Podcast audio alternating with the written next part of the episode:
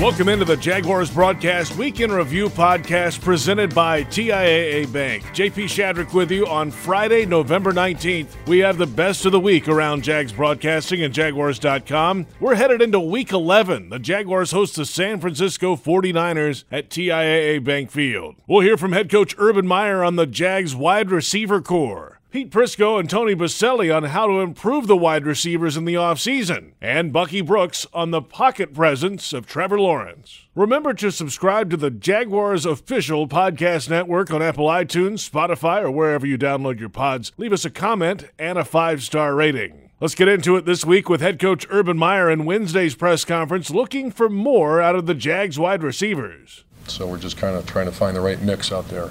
The DJ Chark obviously was something we counted on with his speed and size, and then we, you know, continue to search. And you know, Marvin Jones has been pretty consistent. Laviska, we've been moving inside and outside. You know, and I think we're going to settle him down at one position. Agnew was a guy that we really didn't count on. And he turned out to be provide a spark for us. He's fast. He's tough. Takes care of the ball. That's one of the areas that we're trying to figure out.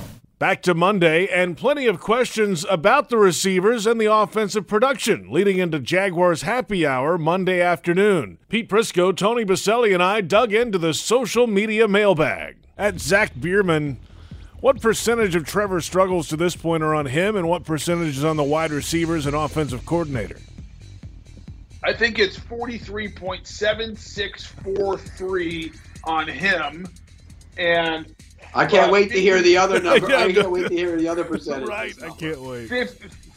53 uh, uh, point two three six four five on uh, Darrell Bevell. That doesn't add up. No, it doesn't. But what did you? So you you put it on the receivers, or on on him and the and the. What do you put it on? So uh, let me. I'll give you a right. Here's the answer. I put on I put uh, ten percent on the offensive line.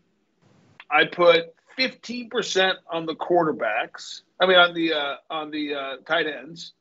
I put um, I put twenty five. Uh, I put five percent on the running back. I put twenty percent on the quarterback, and I put twenty five percent on the receivers and twenty five percent on the coach. Equals one hundred percent. People add it up. All right. I'd put more on the wide receivers. I'd put more on the coach. I'd probably go 30 and 30 for the. I'd probably go 35 and 25 because I think the receivers are the main problem. Uh, and then offensive line probably 10, like you said. Tight ends. I mean, yeah, I guess recently though it's hard to put it on Arnold. Right. He's playing fine. He's been good. So I'd probably go five percent on them and then the staff for who they hired. Put the rest on on the head coach. it's, a bad, it's a, it's a bad offense. It's a bad offense. It's a bad offense. It, and, and I will say this: I think there will be major changes to the offense after the season. Major. How? Nobody's told me that, huh? Like how? New new new offense, new coordinator, whole new thing. He thinks there'll be changes at the coaching levels. What are you saying, JP? I, have heard that. Yes. Uh, and draft a wide receiver. And sign one in free agency. No, there isn't anything in free agency worth a damn. Still going to sign. You're not getting Davante Adams. All right, would draft you trade two. two first rounders for Davante Adams? No. Would you? I would. Yeah. No. Wow. Why, Pete? Two? I might trade one and something else. Okay, let me ask you a question. Would you trade your first and second rounder, both are going to be top ten in the in the round next year, to the Packers for Davante Adams? Is he also going to morph into a guy who can rush the passer too? No, I'm just asking you the question, Pete. First no, I would rounder, not. I I would because you're gonna, you're going to have to pay him the highest, make him the highest paid receiver in the league too. Fine. You immediately. Yeah, you know what? He's you know he's what? young. He's not young. Well, he, how old is he? 26, 27? I think he's older than that. He's older than that. No. Yeah. Yeah, he is. He's uh, 28. Yeah. He's 28. 28. He's 29. He'll be 29 in December. Okay, he has a good five years left in him. JP, would you do that? One first or would round you draft, pick or two? Or would you draft? Would you draft it? Would you rather have Davante Adams or draft a guy like Garrett Wilson in the first round and come back and get another one in the second round I tell you what, Garrett Wilson Garrett looked Wilson. pretty damn good Who's last Garrett Saturday. Wilson? from from Ohio State. Ohio State kid, number five.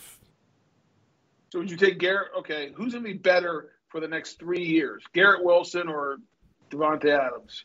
Davante Adams, but you also don't have anybody else. If you get another one in the second round, you get two. So you They need two more than one. They need more than one. They need three. So the first three picks in the draft Oh. are all receivers.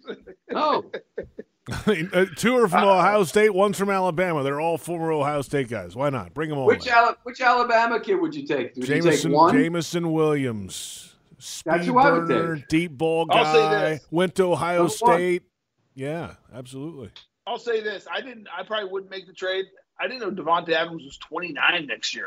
For some reason, I No, thought not next year. He's gonna be 26, 29 next month. Well, that's what I mean. I didn't. Next season, he'll be 29 Yeah. years old. Yeah. I didn't. I wouldn't make that trade. That's old. That's getting up there. So I would. uh Yeah. You draft a wide receiver though. Who's the best young wide receiver? What, What the do you mean? Like Ja'Marr Justin Chase? Jefferson or Ja'Marr Chase? oh, Would you okay? Would you call? Would you call Minnesota and say we'll give you a first and a second for uh, Justin Jefferson? Yes. they wouldn't. They wouldn't But- do it, would they? They wouldn't do it. No, of course not. You give two first rounders for Justin Jefferson? I think about it. That quarterback needs Wow. that. Wow. My By the way- You know, it used to, it used to be you didn't need Well, you didn't need that guy. You need that guy now. Because here's the thing, Pete. Let me ask you a question. Who won the uh, Jalen Ramsey trade? Uh, the Rams did. Yeah, we got the two players we got were C.J. Henderson and um, It was it, ETN. Yeah, ETN. So ETN and Chase Yeah. on. ETN and Chase on. Who won? The Rams did. Who would you go sign Chris Godwin? Is Chris Godwin a number one, Pete? That's a good question. That's what I mean. He's going to be here. Here's who the receiver is going to be on the market: Davante Adams. If you could get him as a free agent, but he won't come here. You get No. Allen Robinson. No. Yeah. Chris Godwin. How fast Well- is Chris Godwin? He's not a burner. He's pretty good though. He is pretty good. And how much They should pay him? either? How They get some pay him? speed. They can bring back here. They can really upgrade the receiving corps. They can bring back Allen Robinson and Keelan Cole. Oh my gosh. Oh my god. Kidding me. They're both My unrestricted. Uh, a homecoming. My brain, my brain hurts, dude. man. A homecoming. I would take a long look at Chris Godwin. How about this? How about going and get a young guy in the first round and Chris Godwin? Because everything I hear about Chris Godwin is he's a pro. He's a great kid. He's a great kid. So, So, you get God, you, you get Godwin and you draft Garrett Wilson. All of a sudden, your receivers are your because anybody then you can fit the third one in whoever it is. That's right. And you're Keelan Cole is your third. Will DJ Chark come back on a one year deal? You might have a choice, Pete. yeah, I mean anywhere is there you go. to, right? There you go. Bring him back. Oh, let's move along. Show. oh by the Maybe way they have a cornerback they can convert to wide receiver to oh, start.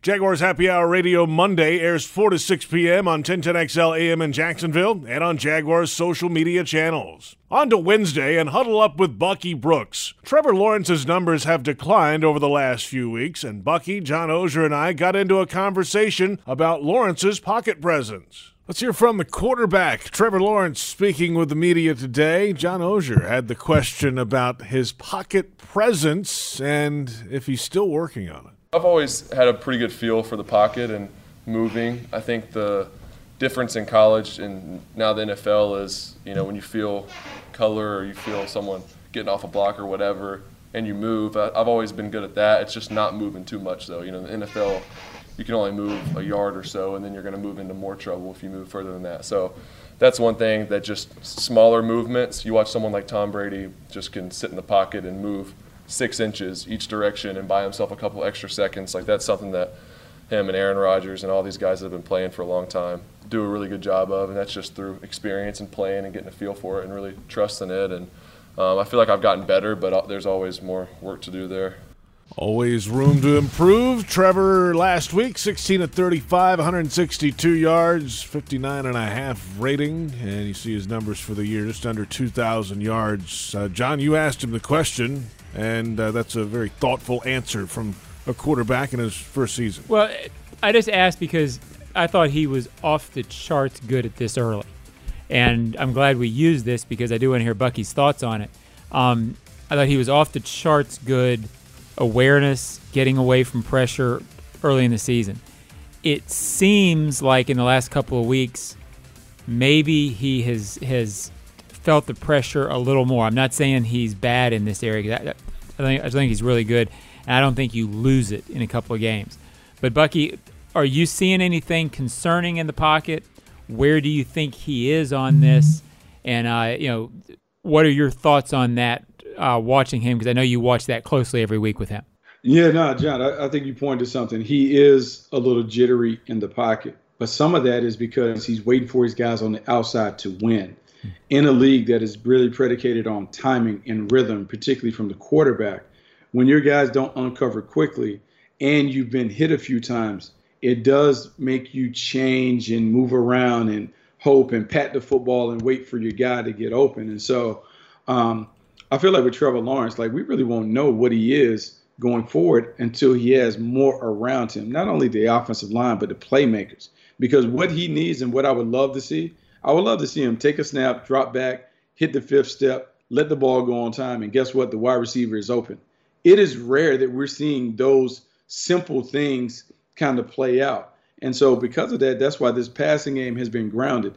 They have to find a way to make it very easy for him. And the way they can make it easier for him is making the game easier for the wide receivers to uncover, get open quickly so he can deliver the ball on time and not have to worry about all the chaos around him within the pocket. Yeah, Bucky, you touched on something I've said a couple times this week. Um, I'm not saying that Trevor hasn't had some bad plays in the last couple of weeks. You know, I went back and watched the game. He, he threw 35 times, counted five or six balls that I thought, okay, they accurate off a little bit on that. But what you never see, and maybe this came into light because I'm watching the Colts the other day, Pittman. Two or three times in that game, wide open on crossing routes, where easy throw and it's a 15 yard gain.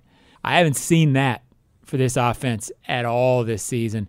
And I guess my point with Trevor, to the people who are criticizing him this week, as a rookie, if you throw 35 times, I'm not sure you're not going to expect six or seven balls that aren't quite where they want to be, especially if the wide receivers aren't winning. But the drops and the lack of anything easy, it feels like there ought to be eight more completions in there somewhere between something ought to be breaking easier than this and they ought to be catching the ball a little better. It, everybody wants to turn this conversation on Trevor into this or that. It's either one or the other. It's somewhere in between, but I think those points I make, Bucky, I it, I think they're valid because I'm making them. But what you know, your thoughts on that? There's a lot of validity to it. Uh, it's a lot of validity to being able to look at the game. And a lot of times when I'm looking at Trevor, I just throw the numbers to the side because I don't think it's a really fair way to evaluate him based on the numbers. What he's playing with, what he's being tasked with, is uncommon for what uh, a rookie should be doing. We're basically asking Trevor Lawrence to put the team on his back as a first year starter. That is uncommon. That is unprecedented. That's not really what you ask your young quarterback to do typically in most situations, you want your other guys, your other parts of the team to be able to carry the team while the young rookie gets up to speed. So the defense keeps the score down, the running game keeps the offense within range. The quarterback is asked to make four or five plays a game to eventually win the game. When everyone is celebrating Mac Jones' success, right? Everyone is talking about Mac Jones, best rookie we've seen. Look at all this. When you dig into the numbers, the majority of his plays are running back screens. He has the second most in the league. Out routes, he has the most in the league. And check down plays. That's what he's doing. He is winning because the design of the offense has made it where he is only throwing safe throws. And that is on a team that doesn't have a lot of exceptional perimeter talent. So some of this falls back on the play call and the play designers to make the game easier for the quarterback make the game easy for the quarterback, and then he can do some of those things that we saw him do at Clemson, and this offense would develop a better rhythm because the driving force of the offense is comfortable and playing better. Huddle Up with Bucky Brooks airs Wednesday at 4:30 on jaguars.com and Jags social media. When we return, it's on to the 49ers. Defensive coordinator Joe Cullen on stopping Deebo Samuel and George Kittle. Keiana Martin on the Niners mindset after a Monday night football win. Plus, Urban Meyer's relationship with Nick Bosa and family. All that after this. Jags fans, fill your wallet with one debit card that screams Duval exclusively from TIAA Bank. The Jacksonville Jaguars Visa debit card comes with a fierce look and fantastic features so you can pay with pride wherever you go. And it's yours free when you open a Yield Pledge checking account. Up your financial game today. Visit a financial center near you or find us at TIAABank.com slash JagsCard. TIAA Bank is a division of TIAA, FSB, member FDIC, and the official bank of the Jacksonville Jaguars. Welcome back to the Jaguars Broadcast Week in Review podcast presented by TIAA Bank. And thanks as always for checking out the official Jags Podcast Network. It's free on Apple iTunes or Spotify. And all our shows make the podcast network each week. Give us that five star rating. Now it's on to San Francisco. The 49ers have two of the top weapons in the game wide receiver Deebo Samuel and tight end George Kittle. Samuel is second in the league in receiving yards and is a yards after catch machine. Defensive coordinator Joe Cullen on the challenges he creates. Back when, when I was here before, you know, Coach Meyer had, you know, Percy. I mean, they were doing it in Minnesota, so he'd be out there in zebra. Next thing you know, he's the tailback. It looks like empty. He comes back in the backfield. They throw tosses, crack flips. So you're in pass defense, and now they're they're running the ball and they're, and they're, doing the same thing. So, and we do some of that. I mean, you look at what we've done with our guys. Uh, it, it's it's difficult, but I mean, you just gotta be ready for it, have your antennas up, and, and be able to play the kind of the look that you get. And then there's Kittle, one of the great mismatches in all of football. I know this. You know, you can you can get two on him, and he still splits. Uh, they move him around. They put him out at number one. They put him at three. Put him in the backfield. We just get a you got to play tight coverage on him and um, play inside of him, outside of him. He does a really good job at the catch point where he turns around and, and you, you're basically a little bit out of position. He positions well, like a basketball player. But the big thing he does, like when he, when he catches the ball, he gets a lot of yards after contact. So you got to tackle him. You know, you limit the yards after contact because he does as good a job as anybody after he catches the ball. The Jaguars defense is playing better the last couple weeks, but they'll be tested this Sunday. More insight to the 49ers mindset after a big win on Monday Night Football from Keiana Martin, a 49ers senior reporter for the team website. She joined Ashlyn Sullivan, John Oehser, and Brian Sexton on Jags Drive Time Thursday morning. We all watched from our couch Monday Night Football, and I read all about how the Rams were supposed to just absolutely dominate the 49ers, and the opposite happened. So tell us about it. Uh, yeah, I think it took a lot of people by surprise, but not necessarily people in house. Uh, coming into this game, you know, 49ers obviously not sitting where they know that they should be, especially looking at the talent they have on that roster. Um, but going into this game, knowing kind of what's on the line, knowing what this team is capable of, uh, the mindset was much different. Uh, they've, if you look at their matchups against the Rams, the 49ers have actually matched up quite well uh, over the last couple of years, looking back, um, the last two years, having those season sweeps and kind of bringing that on. And I think a lot of people, and if you just look at the storylines heading into Monday Night Football, you're looking at this Rams team with all of these new shiny pieces. You've got Matt Stafford under center, you have uh, Von Miller who uh, you got in that trade with the Denver Broncos. You bring in OBJ. So I think absolutely the 49ers were looking like underdogs, but this team knows it doesn't matter who you bring. The, this team wants to bring their A game, and they have so much to prove. And they were able to do that on prime time. Big picture, Keiana. Uh, how has Jimmy Garoppolo handled the dynamic in the quarterback room? When you when you take a quarterback in the top five, you generally assume – that one guy's on the way out and the other guy's on his way in eventually. Has that played into the season and the struggles at all, or has Jimmy handled it like a champ? Give us a you know a, a thirty thousand foot view of how the quarterback room has played out this season. Yeah, absolutely. So obviously, you know, you are the leader of this team, and you hear that essentially this front office has jumped up nine spots and they are targeting a quarterback. Now, Jimmy said that one, he was very grateful that the 49ers were very open with him about what was going on, but of course, he was upset. Uh, and I believe he kind of, there was a chip on his shoulder, and that kind of played into how he showed up to off-season workouts, how he showed up to training camp. Um, players and head coach uh, Kyle Shanahan alike all said that Jimmy came to to work a little different. It, it, wasn't the same Jimmy Garoppolo that we've seen in years past. So now let's fast forward to season. Uh, 49ers have dealt with a little bit of a struggle, but Kyle Shanahan said that he is at that moment and at this moment the best quarterback in the building for the job and gives the 49ers the best chance to win. I know a lot of fans have been calling to see Trey Lance, but I think we kind of got to take a step back and remember that this guy has only played a handful of games in college. Uh, I, I feel like this is going to be more of a process. Uh, we're going to have to have a little bit of patience before we see Trey Lance kind of take over the entire offense. But uh, he might be waiting a little longer because of the way Jimmy Garoppolo has been playing over these last three games. Um, he's been playing clean football, decisive football. The 49ers have their offense has found a way to get clicking. Uh, and Jimmy Garoppolo has really been kind of taking the steps that this team necessarily needed, uh, especially as they're looking into the second half of the season and trying to make that. I don't like saying the word, but that playoff push. I know we're still, it's a lot of football to be played. But if Jimmy Garoppolo continues to play at the level that he is right now, it might be a while until we see Trey Lance fully taking charge of uh, the offense. Where's this team's confident level right now? They're four and five uh, but they've got to feel like if they win this week, they're back in it.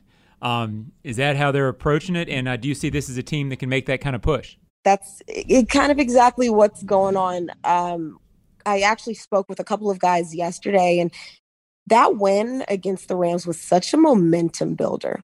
And now it's just how do you take that and how do you carry that along the rest of the season?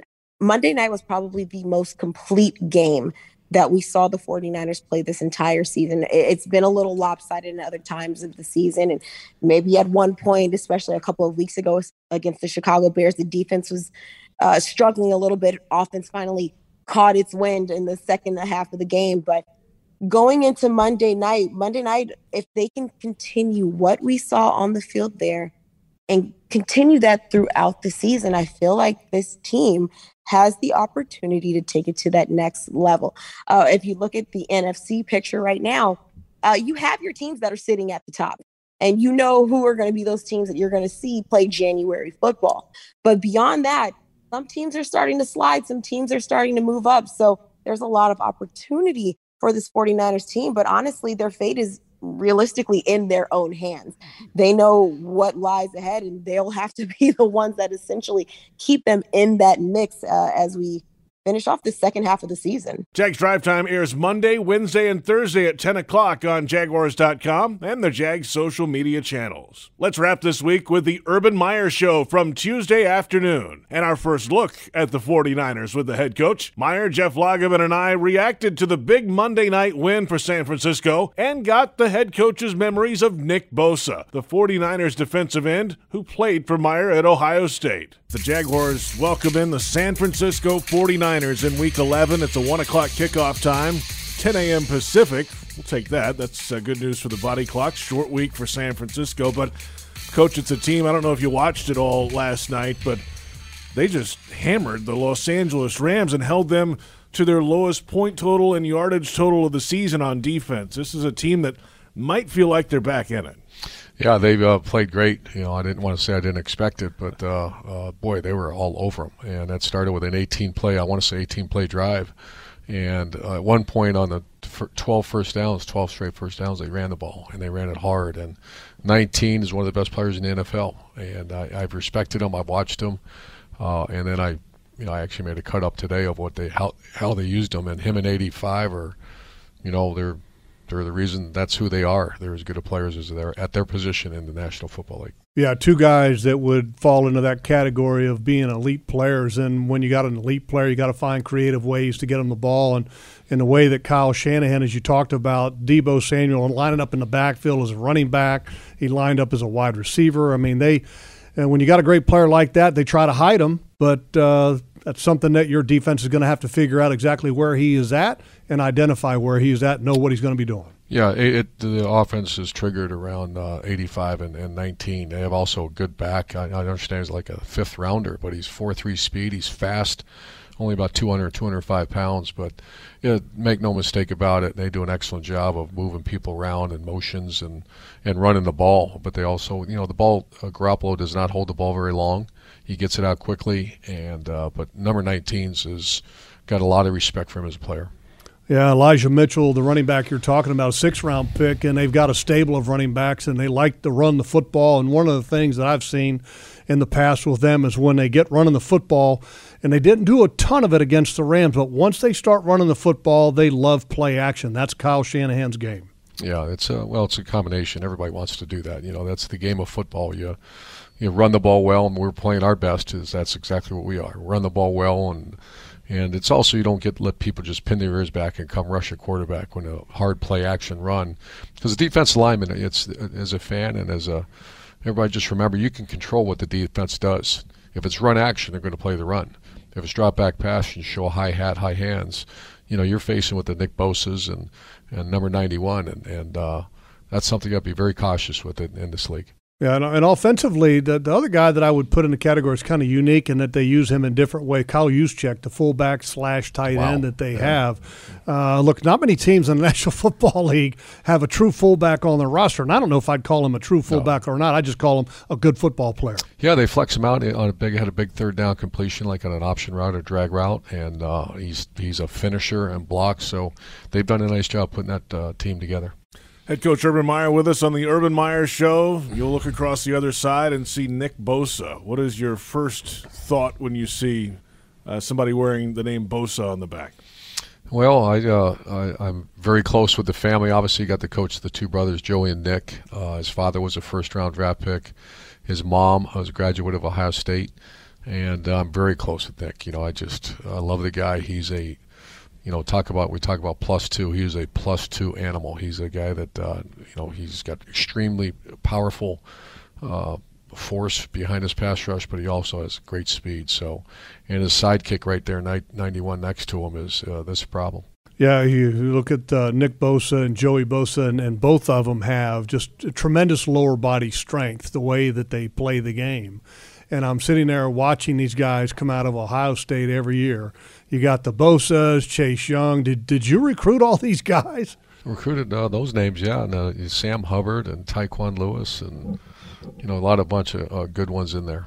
Jeez, did you leave big- anybody for anybody else? I mean, holy cow! Talking about uh, owning the corner of the market on defensive ends. Yeah, yeah I heard Chase Young tore an ACL too, and yeah, he's he a great guy. And uh, but uh, we got to focus on both, so we got to know exactly where he's at at all the time. They they make it a little more difficult because they play him on the right side and left side now. I think predominantly he was a left side guy, so you knew where he was. Now they move him around, and that'll be challenging for us. I'm glad we're home. The Urban Meyer Show airs Tuesday at 5 o'clock on the Jaguars Radio Network. Coming up Sunday, it's the Publix Tailgate Show at 10 o'clock on 1010XL Radio in Jacksonville and the Jaguars social channels. Then at noon, countdown to kickoff on the Jaguars Radio Network. We'll hear from Pete Prisco, the guys in the booth, Fred Taylor, and we have the final word before kickoff each week with head coach Urban Meyer. After the game, stick around for Jaguars postgame. Fred Taylor joins us, and then later, the Scoreboard Show will take your calls with Bucky Brooks. Have a great weekend. Enjoy the game Sunday, and thanks for listening. I'm JP Shadrick. We'll catch you next week on the Jaguars Broadcast Week in Review podcast, presented by TIAA Bank.